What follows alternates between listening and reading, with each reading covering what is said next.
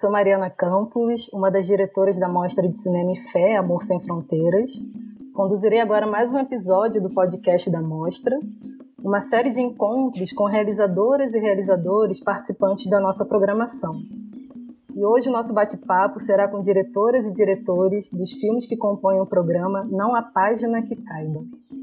Que você pode ouvir no site da Mostra, www.mostrefé.com.br e nas principais plataformas de streaming. Nesse programa, desenvolvido cuidadosamente por nossa curadoria, os filmes reunidos nos convidam a mergulhar em universos múltiplos das personagens.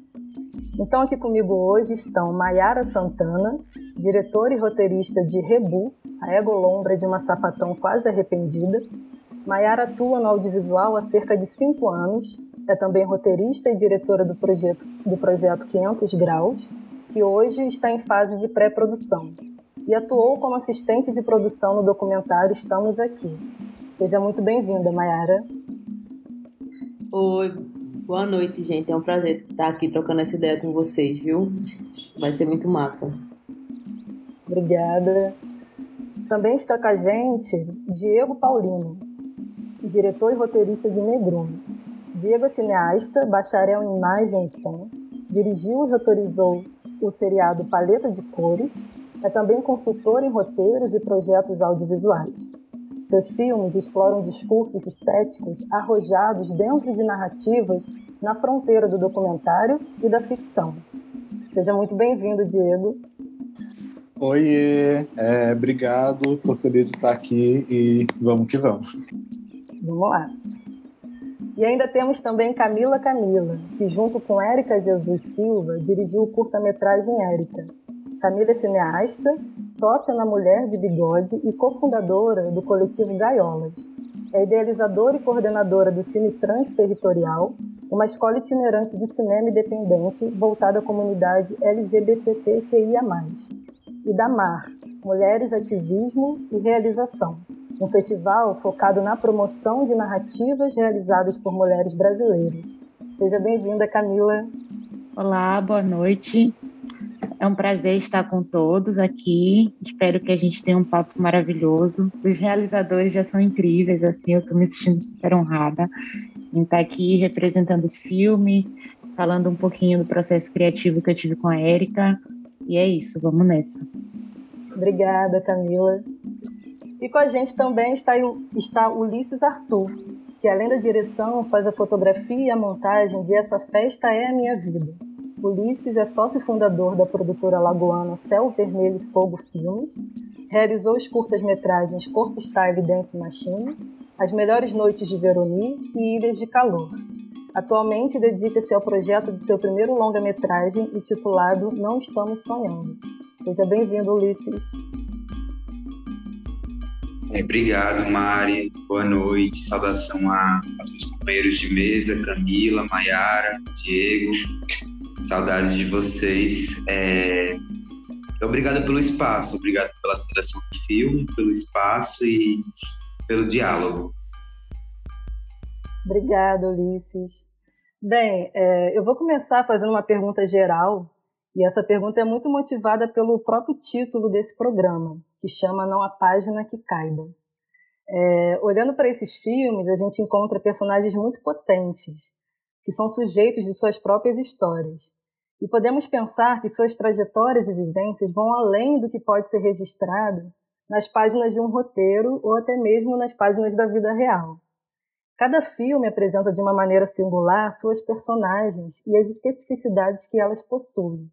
Então, eu queria é, que vocês contassem como que surge o desejo, o desejo por retratar essas histórias. É, vou começar aqui pela Camila. É, olá. Então, é, o Cine Trans, ele nasceu de um desejo que é, surge junto com o nascimento da nossa produtora, né, que é a minha com a Alexia Ribeiro, é, após a gente começar os nossos filmes circularem em festivais e tal, e a gente encontrar com pouquíssimas realizadoras mulheres e pouquíssimos realizadores LGBTs ocupando esses espaços. né? E quando a gente tinha filmes de temática LGBTQIA, em sua grande maioria não eram ou roteirizados, ou dirigidos, ou realizados por pessoas que comunhavam dessas identidades. E a gente pensou que, é, como para a gente, que já é carregada de bastantes privilégios, eu sou uma mulher branca, mas sou do interior, a Letícia é uma mulher de Salvador, tivemos acesso à formação, à educação, tivemos acesso à produção de cinema, já era muito raro ocupar aquele lugar. Então, imagine como é esse acesso à produção de cinema pelos LGBTs Bahia fora, Brasil afora, nos seus interiores, né? Então, o Cine Trans nasce muito com o desejo da gente compartilhar esses nossos processos de conhecimento, esses nossos acessos a pessoas que têm o direito de contar essas narrativas através das suas próprias vozes, né? das suas próprias identidades, dos seus próprios veículos de, de, de signos e de comunicação. Então, o Cine Trans nasce como um desejo de criar uma escola itinerante mesmo, que vai circulando pelos interiores da Bahia, por cidades com menos de 30 mil habitantes, é, construindo um processo de formação coletiva com as pessoas LGBTQIA dessas localidades, né? Então, daí nascem os filmes do Cine Trans e daí vem o filme da Érica, que foi uma das participantes das oficinas, né? Construiu junto com a gente a Escola do Cine Trans e Morro do Chapéu que a gente realizou esse filme. Eu acho que o filme nasce em si da Érica nasce muito do desejo do cotidiano, assim. E como os nossos cotidianos, e especialmente os cotidianos de Érica, que é uma mulher trans, é, são renegados, né? A gente é, ver muito ou é muito cobrado para construir narrativas de dor, narrativas de sofrimento, narrativas de angústia apenas, né? Como se isso fosse o que resumisse as identidades e as vivências cotidianas o que não é palpável, o que não é dito, né? Como o título da mostra aí dessa sessão explica é, maravilhosamente bem. E aí a Érica decidiu que ela que roteirizou, né, que ela queria contar o cotidiano dela, tudo aquilo que não querem ver, tudo aquilo que negam a identidade dela ou suprimem da sua da sua identidade, do seu dia a dia. Bacana, obrigada Camila. Cine Transterritorial é um projeto muito bonito e muito importante. É, passar a palavra agora aqui para o Diego. Oi, é, falar de personagens, né? Eu estava pensando aqui enquanto estava ouvindo a fala da Camila, e eu acho que vai um pouco no encontro do que eu fiz e fiz com o Negrume e faço nos meus trabalhos, na minha pesquisa e prática audiovisual, no sentido de que eu queria pegar a possibilidade da especulação, né? E, e ser, né? E se eu fizer esse documentário que tiver umas performances, e se eu trabalhar esses sentimentos aqui de uma forma que não seja literal, e se eu trazer a trilha sonora como uma instância narrativa forte também, porque faz parte da minha vida e faz parte da vida dessas pessoas que vivem nesses centros urbanos.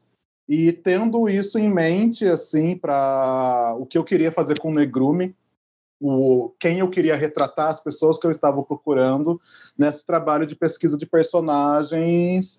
Eu já conhecia Eric, já conhecia Areta, já conhecia Félix, mas foi um trabalho mesmo de observação, né, de convidar essas pessoas para participarem e elas toparem e vamos fabular também no cinema, assim, são pessoas que eu já via, que eu já observava, que também fabulavam já na vida real, assim, sabe? Eu acho que Negrume ele é bem específico, né? Ele é da cena noturna paulistana de 2018, assim. Ele é bem negra e LGBT, né?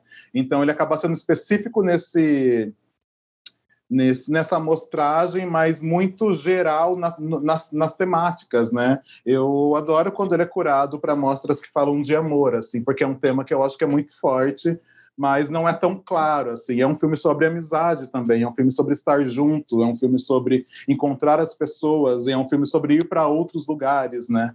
E então para escolher essas personagens e para fazer esse convite para a gente começar a fabular foi um processo de, de observação mesmo. São pessoas que já eram do meu convívio e são artistas também, né? Tem isso também, não são não, são pessoas que já trabalham no meio da arte, já trabalham com música, com performance. Então, como eu queria trazer, levar o filme mais para esse lugar, eu precisava de pessoas que conseguissem atuar no, né, tá na participar do filme como um todo, assim. E aí a, a Eric acabou abrindo a vida dela para gente, abriu a casa dela para mim, e foi um processo muito de conversa e de construção junta também, de eu ser muito transparente, falar o que eu quero e a gente trabalhar junto para atingir aquilo. Aí tra trabalhando com música, com figurino, com mudanças de cinematografia também. Eu acho que tudo isso para expressar o emocional das personagens. Assim, é um, é um documentário muito muito levado pelas personagens, né? Ele é muito é, o arco emocional das personagens ele é muito presente ali. O filme ele vai se alterando de acordo com o arco emocional das personagens nas suas três partes distintas assim. Então o filme vai se transformando enquanto a Eric está se encontrando, enquanto eu estou apresentando o filme, apresentando aquele universo quase fantástico de tão escuro que ele é. E, é isso, né? A Eric vem, faz um convite, pega na mão e apresenta o grande negrume que está ali. Então, foi um pouco um processo de pegar pessoas que já. de convidar pessoas, na verdade, que já fabulavam na, na vida real, que eu via que já traziam o que, que é esse negrume, né? Que é essa estar junto, essa união, essas nuvens escuras tão pretas, tão pretas que são negrumes juntas assim. Então já peguei pessoas que atuavam, que faziam isso na própria vida e convidei para a gente brincar um pouco na tela do cinema e para ver o que, que dava, assim. E acabou, acabou dando certo. Sim, super certo. Daqui a pouco a gente vai aprofundar um pouco mais sobre essas personagens tão potentes que tem em Negrume. É, vou passar aqui agora a palavra para Mayara. É, vocês estão me ouvindo? Tá tudo certo? É, massa. Então, o, o Rebu, ele é um filme, é um documentário em primeira pessoa, enfim, eu falo a partir da minha perspectiva. Então, partindo disso, é um, é um, é um filme muito pessoal, assim, parte das, minhas, das, minhas, das minhas histórias, assim. Eu trago no filme, que se iniciou como um, seriado, ele foi lançado enquanto seriado no Instagram, e depois que eu fiz um, um corte dele para curta, ele enfim, esses capítulos falavam da relação com meu pai e com as minhas ex-namoradas, assim. E, e, o, e o filme partiu muito de um lugar de dúvida meu, assim, de questionamento pessoal, assim, do porquê eu reproduzia a, do porquê eu reproduzia alguns alguns comportamentos tão parecidos com o do meu pai, sabe? Mesmo a gente sendo sendo separado por geração, enfim, o vivência, assim. Então, o filme nasce a partir dessa minha vontade de entender o porquê eu estava reproduzindo essas coisas e eu me utilizei desses meus ex-relacionamentos para pensar em, em, em, relação a isso. Aí o filme vem disso, assim, desse processo muito pessoal, mas quando eu, mas quando eu jogo ele no mundo, eu percebo que tem mais gente se identificando com esses, com esses processos que eu passei, assim. Tanto nessa perspectiva de, algumas vezes, reproduzir um comportamento abusivo, ou de ter essa imagem do pai enquanto mulher sapatão e, do, e, e de como é curioso, entre aspas, você reproduzir isso, assim. Então, um filme, um filme que nasce um tanto quanto um processo terapêutico, para mim, ele acaba se transformando numa coisa um pouco maior quando, quando eu percebo que tem mais gente também sapatão, assim, tem, tem, tem mais mulheres sapatões se, se percebendo durante essa história, assim, no final das contas. Aí eu, enfim, aí é isso também, uma coisa muito curiosa ao fazer o, rebook é que eu, que eu meio que já sabia, mas, mas realmente, assim, tive mais noção participando de várias conversas, enfim, das coisas que chegavam até mim, assim, era de como não tem tantas narrativas diversas ou positivas para mulheres lésbicas, assim. É sempre um, um, tipo de cinema muito específico, em geral feito por homem ou por, ou por pessoas brancas que sempre nos retratam de maneira muito repetida, assim, né? No final das contas, sempre uma história muito triste ou uma história que não que segue um meio heteronormativo, assim, sabe? Enfim. Então, quando eu fiz, enfim, quando eu comecei a lançar Rebu, assim, tipo, e passar nos cantos e trocar ideia com as pessoas, falou-se muito sobre essa falta, de fato, de ter mais na, narrativas de mulheres lésbicas, em especial mulheres negras, assim. Que eu acho que é uma coisa que a gente pode falar mais depois, mas é, mas é muito curioso que todas as vezes que eu falo sobre o Rebu, mesmo sendo um documentário que, que não, não, não retrata diretamente, tipo, a minha vivência enquanto mulher negra, isso é um dos assuntos que mais ronda o documentário, porque é uma das coisas que mais me atravessa, para além de ser uma mulher LGBT. Enfim, acho por enquanto é isso. Sim, perfeito. Sim, a gente vai falar um pouco mais sobre isso, assim, né? Sobre é, ser mulher preta, sapatão, periférica, né? É, são vários atravessamentos que você traz aí em Rebu. É, vou passar agora a palavra para o Ulisses. É, então, essa festa é a minha vida, é o meu curta mais recente. E ele, enfim, eu tenho, eu fico brincando que eu tenho duas linhas de produção. Uma vai na, nas ficções, né, nas ficções mais formais, que precisa de uma estrutura melhor, de um edital. E tem, eu, eu tenho feito uns filmes que eu estou começando a, a, entender um pouco é, que filmes são esses, mas é, processos que eu faço a câmera e processos documentais onde eu encontro pessoas que eu admiro, que eu me aproximo pelo cotidiano e de algum modo eu realizo um filme sobre elas. O primeiro gesto foi o Corp Style Dance Machine, que eu fiz, que eu lancei em 2017. E o Essa Festa é a Minha Vida é basicamente um filme em que eu gravo Piteco, que é uma, uma pessoa muito conhecida em Cachoeira, no interior da Bahia. Eu conheci o Piteco ainda quando eu estava na universidade. É, o Piteco tem uma lanchonete que vendia almoço, vendia lanche, e eu, como bom universitário morrendo de fome, sempre batia lá no Piteco e tinha prego na lanchonete dele. E comecei a me aproximar muito, tanto dele quanto da família.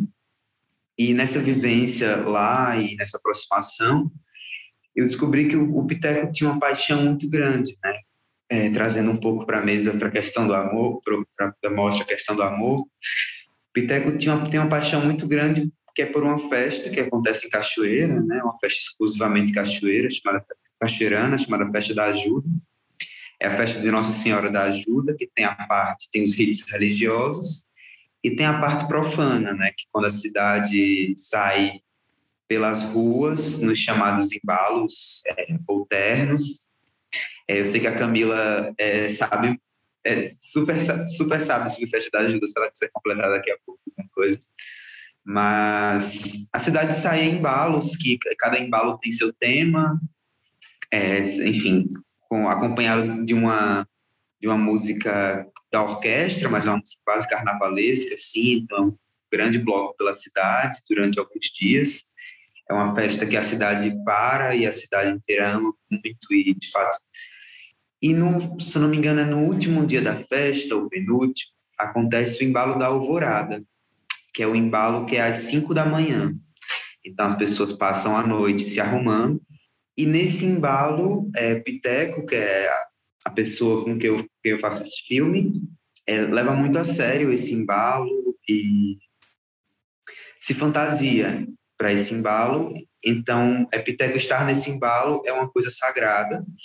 Eu até começo o filme brincando, Piteco não se monta no carnaval, não sai no São João, é a única festa do ano, é, o mundo para e essa festa é a única festa que ele de fato vai e que ele ama e que ele se emociona e que ele narra uma série de sensações que ele tem a viver essa festa.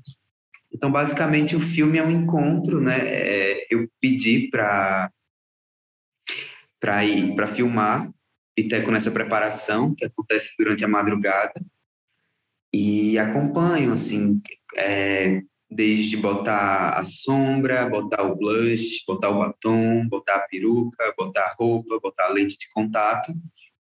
E ao longo dessa dessa arrumação, né, desse ritual de arrumação, tem os diálogos é, sobre a cidade, sobre o tempo, é, assim, ele se arruma com a ajuda de um amigo dele chamado Fabiano, de uma prima dele chamada Dila, e eles se arrumam e fazem piadas, e fazem fofocas, trocam confidências e fazem resenha. Então, basicamente, é um pouco um pouco esse processo do filme, assim, é um eu ainda estou compreendendo como trabalhar esses, esses, projetos mais documentais, de algum modo eles são um pouco um pouco mais íntimos mesmo, acho que eles também dialogam muito com as artes visuais, então é um processo novo para mim, né? Estou em busca de assimilar um pouco de como isso pode talvez vir a ser uma coleção futuramente, vir a ser um, conjunto de filmes que tenham uma força por trazer essas narrativas e por trazer esses momentos, trazer essas estéticas e essas visualidades. Bacana, Ulisses, obrigada. É, agora eu vou partir para umas perguntas mais específicas né, para cada produção, trazendo um pouco mais né, das singularidades de cada obra. E aí a gente pode girar a roda dessa mesma forma. Né? Vou começar aqui pela, pela Camila. Camila, é, o Eric ele foi dirigido por você e pela própria protagonista, né, a Érica. E no filme vocês apresentam o cotidiano dela, assim, com seu companheiro de uma maneira muito sensível e poética. Assim, é um filme que, que me tocou bastante. Eu acho muito bonita a forma como vocês apostam por conduzir a narrativa é, pela perspectiva do afeto mesmo, né? E eu queria ouvir de você como que foi essa construção junto com a Érica, né? isso que você trouxe assim do, da própria personagem trazer o seu olhar sobre a sua própria vida. Como que se deu essa construção com a Érica? Você já falou um pouquinho na introdução, mas é, a gente aprofundar um pouco mais. É, quando a gente conheceu a Érica, eu vou contar um pouquinho essa história, porque eu acho que ela, é, o filme trata muito do que como a gente conheceu a Érica. A gente sempre chega nas cidades, no Cine Trans, né, e faz uma exibição de um pequeno festival que a gente faz uma curadoria. Os filmes do Ulisses sempre estão, porque uma uma obra maravilhosa com uma linguagem muito direcionada a um público assim que tem uma certa dificuldade de encontrar, né?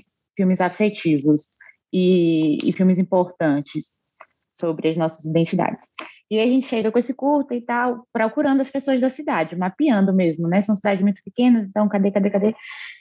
E chegou a ouvido da gente que tinha Guima. Guima, Guima tem que fazer essa oficina, Guima tem que fazer um filme, Guima tem que fazer um filme. E a gente chega a Guima, que é Érica, né?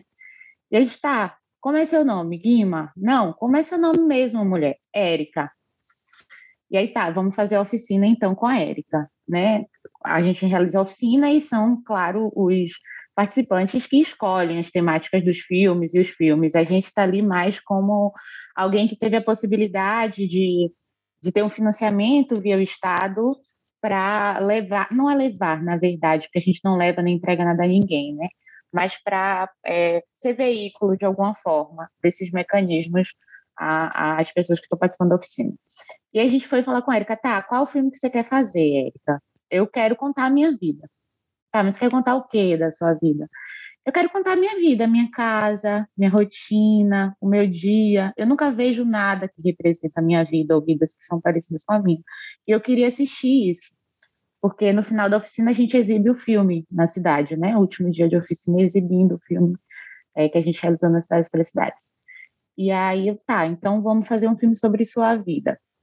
É, eu entro no processo de direção junto com a Erika, apesar do roteiro ser dela e ser dela, porque como ela está ali como personagem, eu de alguma forma estava direcionando essa câmera, né, direcionando a montagem um pouco junto com ela pelas questões técnicas, mas é, foi tudo encaminhado por ela. A gente chegou, a direção de arte estava pronta, ela é prontíssima com o marido do lado, inclusive dirigindo ele, olha, você fica aqui, você vai para lá, sabe? É, a cerveja, que foi ela que dirigiu, a gente precisa fazer uma cena com a, a, gente tomando nossa cervejinha de domingo, nós dois, porque esse é o nosso momento.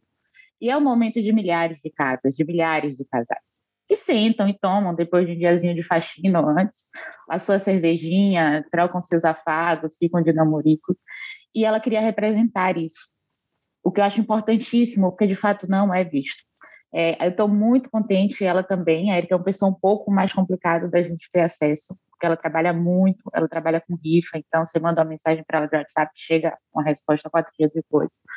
Mas é, é um filme que ele quase não vai para festival, sabe? A gente tem um conjunto de seis filmes no Cinetrans, dez filmes no Cinetrans, e quase todos os filmes foram para festival, e o Eric é o único que nunca vai para festival.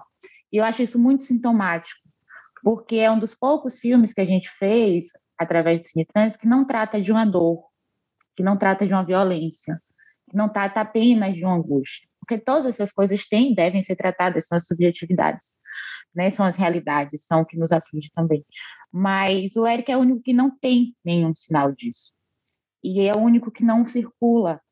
Então, assim, ser chamada e estar convidada para uma mostra que fala de afeto é extremamente significativo, porque é uma história de afeto, é uma história cotidiana de uma mulher, de um indivíduo que está extremamente orgulhosa de ter uma casa, de ter um companheiro que tem um relacionamento afetivo com ela é, de igual, né, de comum, que orgulha-se de caminhar com ela nas ruas. Então, o sentimento de construir esse filme é basicamente isso mesmo, é de você adentrar num cotidiano. A gente assiste tanta novela que conta basicamente o dia a dia de pessoas comuns e às vezes se nega a assistir o comum da vida de Érica, porque o de Érica a gente quer ver outras coisas. Ou a gente quer ver só a lacração, ou a gente quer ver só o sofrimento, ou a gente quer ver só a notícia no jornal. Então, quando a gente vê um cotidiano simples, é, é traz uma poética, eu acho, é, traz, como você fala, traz um, um texto por trás extremamente potente porque é disso que a gente está falando no fim das contas. Eu sou super fã dos três filmes que estão aqui, muito. Gosto muito do filme da Maiara. Assim, quando eu assisti a primeira vez com minha companheira, foi um super conflito. Eu nem sei se é a hora de eu estar falando isso, mas já que ela falou um pouquinho antes. Para mim, foi um super conflito com minha namorada, porque a gente falou: caralho, não. A gente discutiu o filme inteiro. E eu acho que isso foi muito potente, porque a gente precisa falar que relacionamentos LGBTs também podem ser abusivos relacionamentos entre pessoas que comungam da mesma identidade também tem questões normativas. Então, eu, eu sou super negrume, eu sou apaixonada, eu fiquei louca quando assisti as imagens, luz, a, a questão futurista de alguma Eu sou doida, e Ulisses eu sou fã, desde a graduação, Piteco, a Festa da Ajuda, Ave Maria. Dois personagens da Festa da Ajuda, que se não tiverem, não tem Festa da Ajuda. É Piteco e Djalma. Se a gente anda, é, é uma festa que começa às 5 da manhã, termina sei lá, três da tarde. E se a gente passa pela cidade e não encontra esses dois personagens, é como se não tivesse ocorrido a alvorada. Então, é precioso é, compartilhar da, da vida da Érica em meio a, a, narrativas importantíssimas como essa e perceber que a simplicidade é também potente. Talvez, dentro da realidade das nossas identidades, o reconhecimento do cotidiano do comum, do simples, do detalhe, do que não é visto, seja tão ou mais potente do que a gente precisa gritar na maioria das vezes. Então, eu acho que a construção dessa direção, a construção é, dessas imagens, dessa montagem, traz um pouco disso, assim, de que a gente tem muita coisa para dizer, mas a gente também tem muita coisa para sentir, como qualquer pessoa, dentro de espaços comuns e, e realidades individuais, mas coletivas como qualquer outro. Não somos seres exóticos o tempo inteiro. Acho que é isso que quer, quer, quer contar. Somos seres que temos um cotidiano e temos o direito a ele. É muito da, da, do processo de construir a direção com Érica. Era uma frase muito repetitiva que ela falava: é, escutar o meu nome. Era algo que ela sempre falava. É, eu quero escutar o meu nome. Eu escuto muito pouco o meu nome, porque chamava ela de Guima, de outras coisas. Então, eu quero que o filme fale do meu nome, tanto que o título do filme é Érica, porque é muito raro ela ouvir, era, né? Muito raro ela ouvir o nome dela. E eu quero que as pessoas vejam o meu dia. Eu não quero que as pessoas vejam nada além do que é o meu dia, do que é o meu afeto. Então, acho que o filme perpassa muito por aí. Não sei se foi a resposta, mas foi. Sim, super, super respondeu muito bem. Assim, muito obrigada por compartilhar a história da Érica. E de fato, né, a simplicidade também é muito potente e a gente está cansada né, de ver esses corpos, essas corpas é, retratadas na tela de uma maneira super estereotipada e violenta. Né? E Érica vai totalmente contra isso, traz a, a, poesia que é o cotidiano dessa mulher. Né? Obrigada, Camila. É, seguindo aqui, agora vou falar com o Diego. É, Diego, Negrume ele propõe um mergulho na caminhada né, de jovens negros LGBTQIA+, da cidade de São Paulo, E eu acho muito importante que no filme você humaniza e exalta a existência desses corpos, que, como eu estava falando, né, historicamente são retratados de formas tão estereotipadas e, e violentas. Né? É, eu acho que Negrume é, sobretudo, um filme sobre afeto é, e sobre celebração à vida. As personagens que você retrata ali são muito potentes e tem muito que dizer, é, não só através, eu acho que, da fala, mas também da estética. Né? E eu acho que isso reflete muito na maneira em que a narrativa é conduzida, como você brinca com as imagens e mescla diferentes linguagens. Eu queria que você falasse, você já falou um pouco na sua introdução sobre o encontro né, com essas personagens, e eu queria entender como que foi essa construção com elas e como que você é, vê as suas apostas estéticas, assim, né? como que elas contribuíram para potencializar também essas histórias, essas histórias que você está retratando ali. Nossa, é muita coisa, né? Estou digerindo aqui assim. Mas acho que começar falando de estética primeiro, desde, desde o projeto de Negrume. Negrume é um filme que eu fiz com um edital. Acho que é importante sempre falar. Foi com um edital público da Prefeitura de São Paulo, da SPCine, um edital voltado para para um edital com cotas, né, para vários segmentos assim, né, mulheres, pessoas LGBTs, pessoas com deficiência, pessoas negras, e etc. E aí foi Negrume foi contemplado com esse com esse edital e foi a primeira vez que eu tinha uma grana razoável para fazer uma produção minha, né? Então eu estava fazendo cinema com dinheiro pela primeira vez assim e isso me deu uma grande uma, um me deu um start para poder fazer um planejamento, né? Eu, eu podia planejar, eu podia ambicionar coisas para poder contribuir com o filme. E aí eu sempre quis fazer um documentário. Negrume nasceu com uma pesquisa sobre estética. Eu queria entender muito como funcionava, como a estética negra, LGBT e urbana ela funcionava em São Paulo. Eu queria entender como que esse micro, como que eu me montar e sair na rua estava alterando o macro. Assim, era 2018, né? Foi o ano do golpe também, então muita coisa acontecendo ali. E e Negrume nasceu assim, com essa pesquisa sobre estética, muito voltado para moda também. Eu queria muito saber muito eu acho que quando você vê roupa, roupa, moda é o figurino da vida, né? Então, na hora que você analisa roupa, você analisa comportamento. Na hora que você analisa comportamento, você analisa relação. E aí, então, vamos, vamos assim. E desde sempre o filme era para ter o 50% do filme a estética e 50% do conteúdo, para mim era 50-50 sempre foi essa essa medida. Então, tanto a estética quanto conteúdo eram muito necessários para o filme eles para ele ter, ser o que ele é, assim. Então, com essa pesquisa com a estética, eu acabei me deparando, já, já vinha com uma pesquisa com afrofuturismo, na verdade, pesquiso o afrofuturismo faz uns cinco anos já, então já tinha essa pesquisa paralela, estava também com uma pesquisa em música eletrônica, resgatando a música eletrônica de Chicago e de Detroit, que também são pessoas negras e LGBTs em Chicago, especificamente, que criaram. Então, eu estava muito nesse, nesse movimento de retomada dessas referências, dessas fontes, né? E Negrume ele vem com um encontro disso tudo. Eu acho que também tem uma vontade minha muito grande de me conectar a artistas negros e LGBTs da cidade, porque eu morava no interior do estado, tinha acabado de me graduar e mudei para São Paulo. E eu tinha essa vontade de me conectar com as pessoas que estavam fazendo arte em São Paulo e que fossem parecidas comigo, né? E aí Negrume vem muito desse encontro. E pessoalmente, assim, a estética para mim sempre teve um pouco, sempre teve bastante serventia, eu até diria, para colocar numa, numa uma palavra de uso, assim, sabe? Eu vejo quase como uma armadura, assim. Então, é uma maneira de você sair na rua, uma maneira de você eu acho que também retomar e o que é seu, né? E falar isso é meu, esse corpo é meu, essa pessoa sou eu e eu vou me colocar do jeito que eu quiser. E aí o filme era isso também. O filme ele tinha que acompanhar essa mudança estéticas da, das personagens. E aí eu venho com a pesquisa de linguagens cinematográficas, né?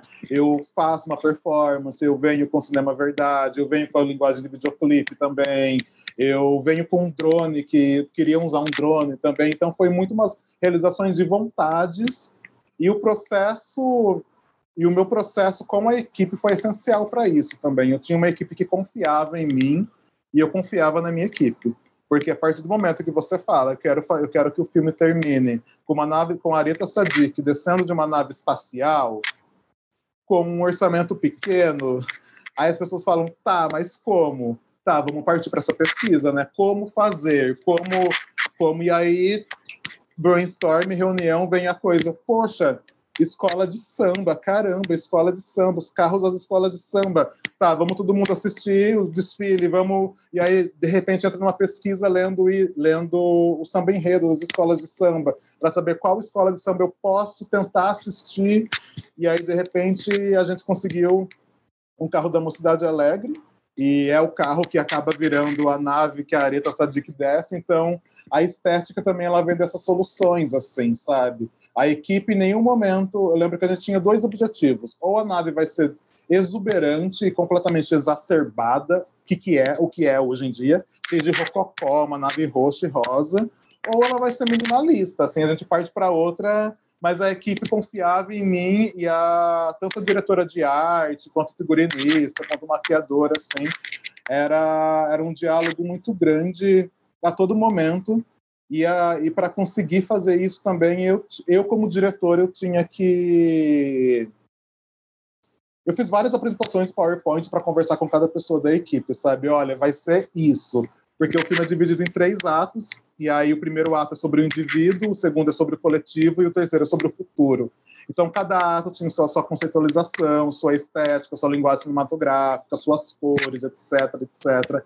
Então, repassando isso com todo mundo para ter certeza que estava todo mundo na mesma página, assim, porque eu sabia que era era algo muito eu tinha essas cores muito claras na minha cabeça, eu tinha essas cores, eu tinha essas formas, eu tinha o sentimento que move o filme, assim, eu tinha tudo isso muito claro dentro de mim e aí eu trabalhei o máximo que eu pude para conseguir colocar isso em documentos para conseguir transmitir para minha equipe. Então eu vou fazer essa apresentação aqui, eu vou fazer essa decupagem toda em tabela do Excel para mandar para minha assistente para ela conseguir decupar comigo, porque a gente está fazendo um documentário acima de tudo, né? Então tem um imprevisível também, mas o imprevisível tem que estar previsto de alguma maneira, porque é dinheiro público.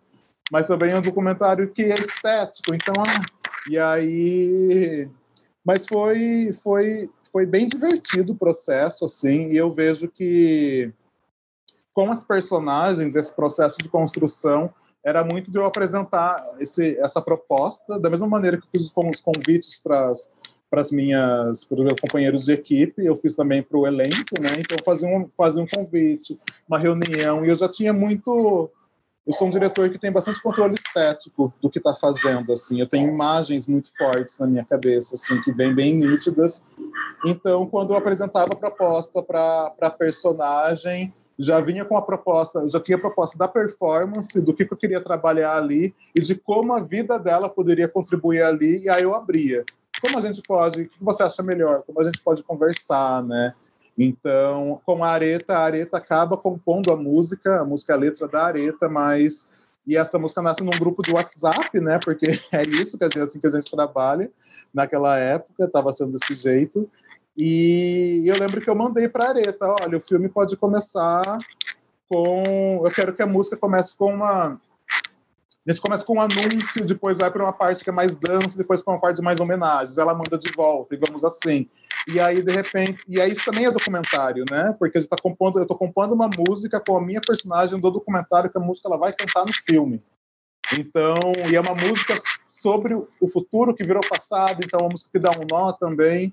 Então, esse processo de trazer as personagens foi bem, foi essencial e acho que só para finalizar, assim, que eu vi que eu já estou falando há muito tempo, é que uma coisa que eu descobri com, com o Negrume e acho que vai de encontro que com o Ulisses estava falando também sobre entender os processos, é que eu entendi que para fazer um documentário experimental, performático, poético, que seja, é, é, necessário também que o processo dele seja experimental, performático e poético, assim, sabe? O processo de pré-produção, ele vai ser atravessado por tudo que o filme é, e vão ter momentos que você vai poder controlar, vão ter momentos que você vai ter que confiar na sua equipe, então acho que isso é essencial, escolha bem sua equipe, e, e entender também que é um, é um organismo, né? O filme, ainda mais o documentário, assim. O filme vai se transformando de acordo com, com, com o tempo, assim. Ele é um filme quando você pensa, um filme quando você escreve, um quando você grava, um quando você monta. E Negrume ficou bem parecido com o filme que eu sempre, que eu tinha bem claro na minha cabeça quando escrevi o edital lá atrás, assim. Então, falando um pouco de estética das coisas que circundam o, todo o processo do curta. Ah, maravilha, que ótimo. E de fato, é, essa conexão e essa sintonia, né, não só com as personagens, mas com a equipe, ela fica muito bem impressa na tela, né? A gente assiste Negrume e vê ali, bom, realmente ficou todo mundo conectado e entendeu que história era para ser contada, né? Sim. É, seguindo aqui, agora eu vou para Maiara. É, Maiara, no seu filme Rebu, eu acho muito interessante que você faz uma autorreflexão sobre sua vida, né? Você fala sobre relação familiar, sobre relação amorosa e de diversos atravessamentos é, que você tem enquanto mulher preta e sapatão. Né? É, e você aborda em temas importantes e complexos, mas ao mesmo tempo você traz uma leveza e um humor também para trazer essa sua autocrítica, né? É, eu queria saber de você como foi o processo de você se investigar e de se colocar enquanto personagem né, do seu próprio filme e como que isso tem reverberado assim na sua vida.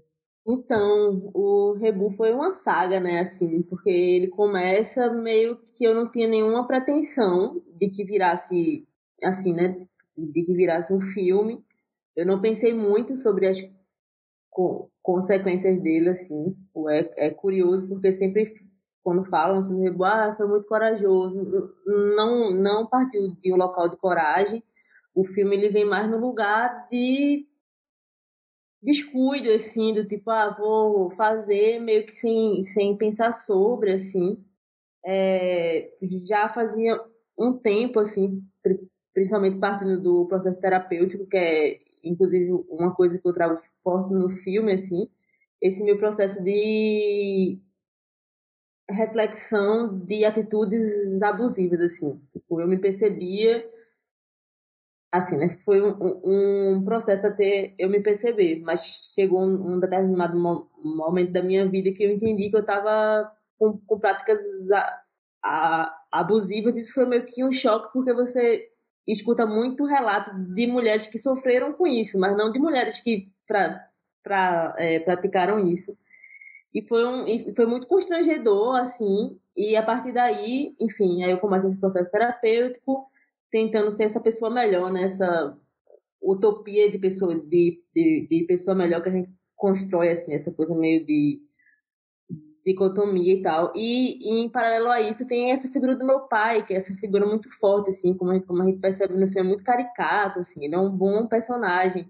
Então eu sempre pensava, pô, um dia eu quero fazer um filme com o painho, assim, porque é esse cara aqui, enfim, bem é, performático dentro de sua vivência, digamos.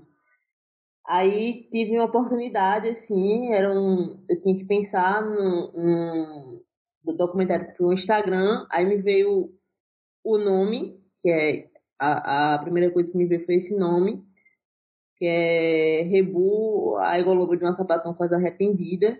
E, eu, e hoje em dia eu reflito mais sobre esse quase arrependida, assim, porque de fato são coisas que eu não queria repetir. E no filme eu deixo claro que não, que não quero repetir, mas também não são coisas que me fazem mal lembrar, ou que eu esteja tipo assim, meu Deus, é, fui, fui, uma péssima pessoa, assim. Eu, nos últimos dias, eu costumo classificar o filme como um filme de desculpas, assim, de desculpas para os outros, mas principalmente para mim e para o meu processo, assim. Então o filme começa com uma grande salada, assim, mista de coisa, da relação com meu pai, da relação com as mulheres, do, do ato de fazer isso, esse resgate através de imagem de arquivo, assim. Então, quando eu inicio o processo de fazer o filme, eu não penso muito nem sobre que fim ele vai ter, assim, e nem penso muito sobre as consequências. Eu só vou fazer com a intenção de tentar achar um, uma resposta para isso. Assim. E entre as possíveis respostas que surgem quando eu faço o review, é, e meio que isso acompanha o processo do filme, assim, é que talvez esse ser abusivo, esses picos de raiva que eu relato no filme, vem tudo de um processo possivelmente a partir da perspectiva do racismo, assim. Aí isso me, e, e, aí isso me leva a questionar várias o, outras coisas, não só eu, mas as pessoas que fazem parte do processo do filme também. Enfim, eu não posso colocar tudo na culpa na, na, na conta do racismo no final das contas, né? Tipo, até porque senão seria muito fácil para homens abusivos ou enfim falarem que tipo, ai não, é porque eu sofri tal coisa. Assim. Mas isso soma nessa conta. E no final das contas o rebu é isso, assim, é essa grande salada, tipo, essa grande mistura de coisas que eu tentei transformar em imagem, que eu tentei transformar numa história, assim. E, das, e, e principalmente, assim, pronto, eu não, eu não tinha nada fechado para pensar o, o rebu, mas um, uma coisa fundamental que eu tinha e queria é que não podia ser um filme pesado. Eu não queria falar uma história triste, eu não tinha a mínima intenção de contar uma história triste, porque a história triste é o que contam da gente sempre, o tempo inteiro, assim, o tempo inteiro história triste. E, e nada contra esse tipo de narrativa de história triste, porque afinal de contas as coisas acontecem. Mas eu, enquanto produtora de uma história, enquanto dona de, dessa história, por, por mais que ela tivesse alguns momentos tensos, mas eu, mas eu não queria que isso pesasse de jeito nenhum, assim. Então, a parte dessa feitura de rebu, e, enfim, e dessa minha formação em, enquanto uma mulher que faz filmes, veio muito essa vontade de não reproduzir certos tipos de imagem no cinema, assim. Não quero pensar em, em pessoas pretas sofrendo é, e nem pensar em mulheres lésbicas sofrendo. Por, por, por mais que, so, que, que sofrimento atravessa as nossas vivências, mas, mas eu não quero que eles sejam o centro da questão, assim. Enfim, não, não sei se eu, se eu, se eu te respondo, mas pensei ali por um monte de coisa. Sim, sim, super respondeu, com certeza, assim. É muito bacana, realmente, como você conduz a narrativa né, do seu filme enquanto primeira pessoa e trazendo você mesma como sujeito dessa história, né, como através do seu olhar. Né. É, seguindo aqui agora para o Ulisses, Ulisses, no seu filme a gente acompanha, né, como você trouxe é, para a gente, a preparação de Piteco né, para a festa da Nossa Senhora da Ajuda, que acontece lá em Cachoeira, né, na Bahia. É, e eu vejo que de uma maneira muito delicada assim, e afetuosa, você apresenta essa personalidade para a gente, que num primeiro momento assim, era um pouco misteriosa, né, assim, assistindo. É, é tem poucas falas, quem fala mais ali é, é o amigo né, dele, que está ali maquiando e preparando. Mas parece que ao longo da conversa, a cada acessório que Piteco vai colocando, parece que a gente vai descobrindo mais elementos ao mesmo tempo também é, vendo a importância que essa festa tem na vida dele, né? Como você falou, o amor que ele tem por essa festa.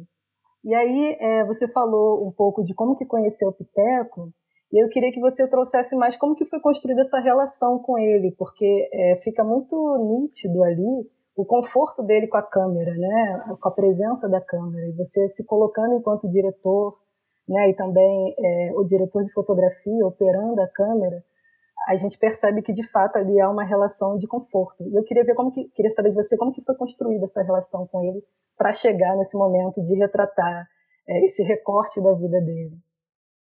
É, então, tem uma coisa que eu acho sempre é, engraçada quando é, você fala que quer fazer. Enfim, quando eu pedi para filmar o Piteco, ele falou: Ah, mas não tem nada demais você filmar. Você vai filmar o quê, sabe? Então, é, tinha uma proximidade, é claro. Eu era, era uma pessoa do meu cotidiano. Eu via todo dia na lanchonete, era caminho da, da minha casa para a universidade. Mas eu acho que tinha uma coisa assim. É... Eu acho que ele duvidava muito assim da câmera, é, que aquela câmera representava e do que seria. Assim. Ele, ele sabia que era um registro, mas é, não sei, acho que a gente tem uma fé muito grande na imagem, né? Assim, a gente que faz acredita muito, muito, muito, muito. Enquanto para ele, assim, era muito um registro cotidiano, assim. Então, em nenhum momento, de fato, teve uma é uma insegurança do Piteco, ou é, só teve um momento que ele pediu para desligar a câmera, que foi na hora de botar a lente de contato, que ele falou, ah, eu vou rir se você ficar filmando esse momento e tal. É, em nenhum momento eu fiquei muito feliz é, que eles é, em nenhum momento eles mudaram o assunto por causa da câmera também.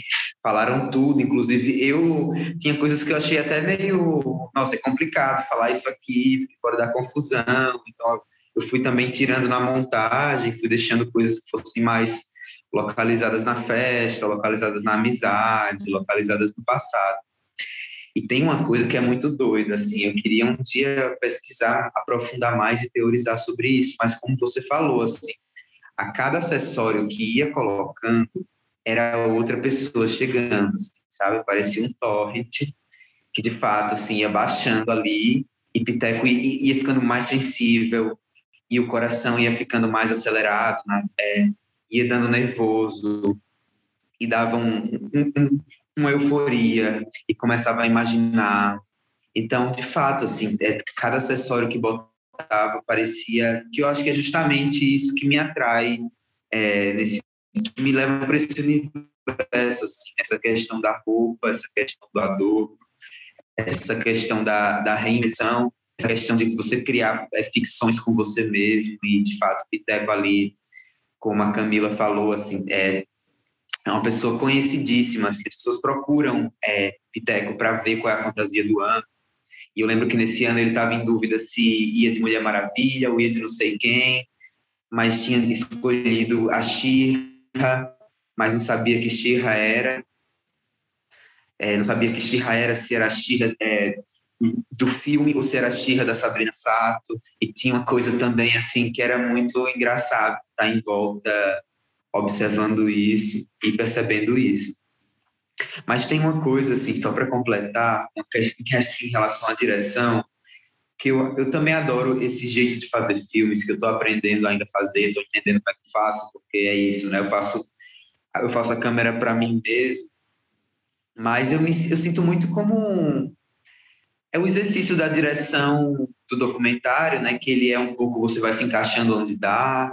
Então, eu metia o zoom, e então sabia a hora que eu tinha que ficar longe, e a hora que eu tinha que ficar perto, a hora que eu não conseguia o ângulo que eu queria, eu ia para o espelho. Então, assim, o lugar era muito apertado, e eu tinha que dançar com eles ali, sabe? Às vezes, quando eu sacava que eu estava beirando ao inconveniente, eu mudava de posição. Então, assim, para mim é um exercício de direção, de enquadramento, de de algum modo ir conectando os planos para pensar que eu acho maravilhoso. Assim. Então, é, é um processo que eu, que eu tirei muita coisa dele, assim, que eu, inclusive que eu aposto, assim, eu tô, tô para fazer um mais um com mais uma pessoa e tem uma coisa que eu sempre falo, assim, que é o desafio de cada filme desses documentários é fazer com que a forma do filme ela chegue perto da, da forma da pessoa, assim, assim, da forma que a pessoa é, da forma que a história é. Então eu vou me encaixando por cada situação, botar o meu olhar e de algum modo um traço mais inventivo, assim, uma coisa que seja diferente, que no caso nesse filme está um pouco nos letreiros do começo, está um pouco nos, no, na, na, hora, no cronômetro das horas, né? As horas eu tenho pontuado as horas em, em alguns quadros, na mudança do quadro, que ele é um pouco menor. A ideia é que as pessoas assistam um filme eu queria que as pessoas assistissem um filme também pensando naqueles binóculos, sabe, de luz, que a pessoa vê foto antiga. Um monóculo, quer dizer, assim, um monóculozinho pequeno de plástico que as pessoas veem na luz e botam o olho.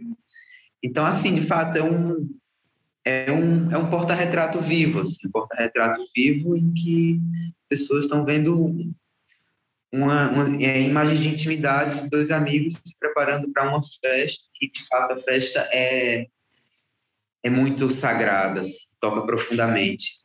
É, Piteco, é esse protagonista desse filme. Bacana, Ulisses. Realmente, assim, a forma como você conduz a narrativa e como você também é, fotografa, né? Isso que você traz ali da ideia que você gostaria de trazer do, do como se fosse um binóculo, né? E realmente aquilo ali está impresso na fotografia, assim, traz essa ideia, né? E é muito bonito. Bem, a gente está partindo já aqui para a nossa finalização. É, infelizmente, o nosso programa ele é bem curtinho, mas muito bom ouvir de vocês, de como que foi a construção, de como que foi o encontro né, com essas personagens. É, e eu gostaria muito de agradecer a presença de vocês. É, dizer que esse programa faz parte da Mostra de Cinema e Fé, Amor Sem Fronteiras, uma realização da Timoneira Produções Artísticas, com patrocínio do Governo Federal, Governo do Estado do Rio de Janeiro, Secretaria de Cultura e Economia Criativa, através da Lei Emergencial Aldir Blanc. É, não deixem de ouvir os outros programas, que estão bem bacanas, e obrigada e até já.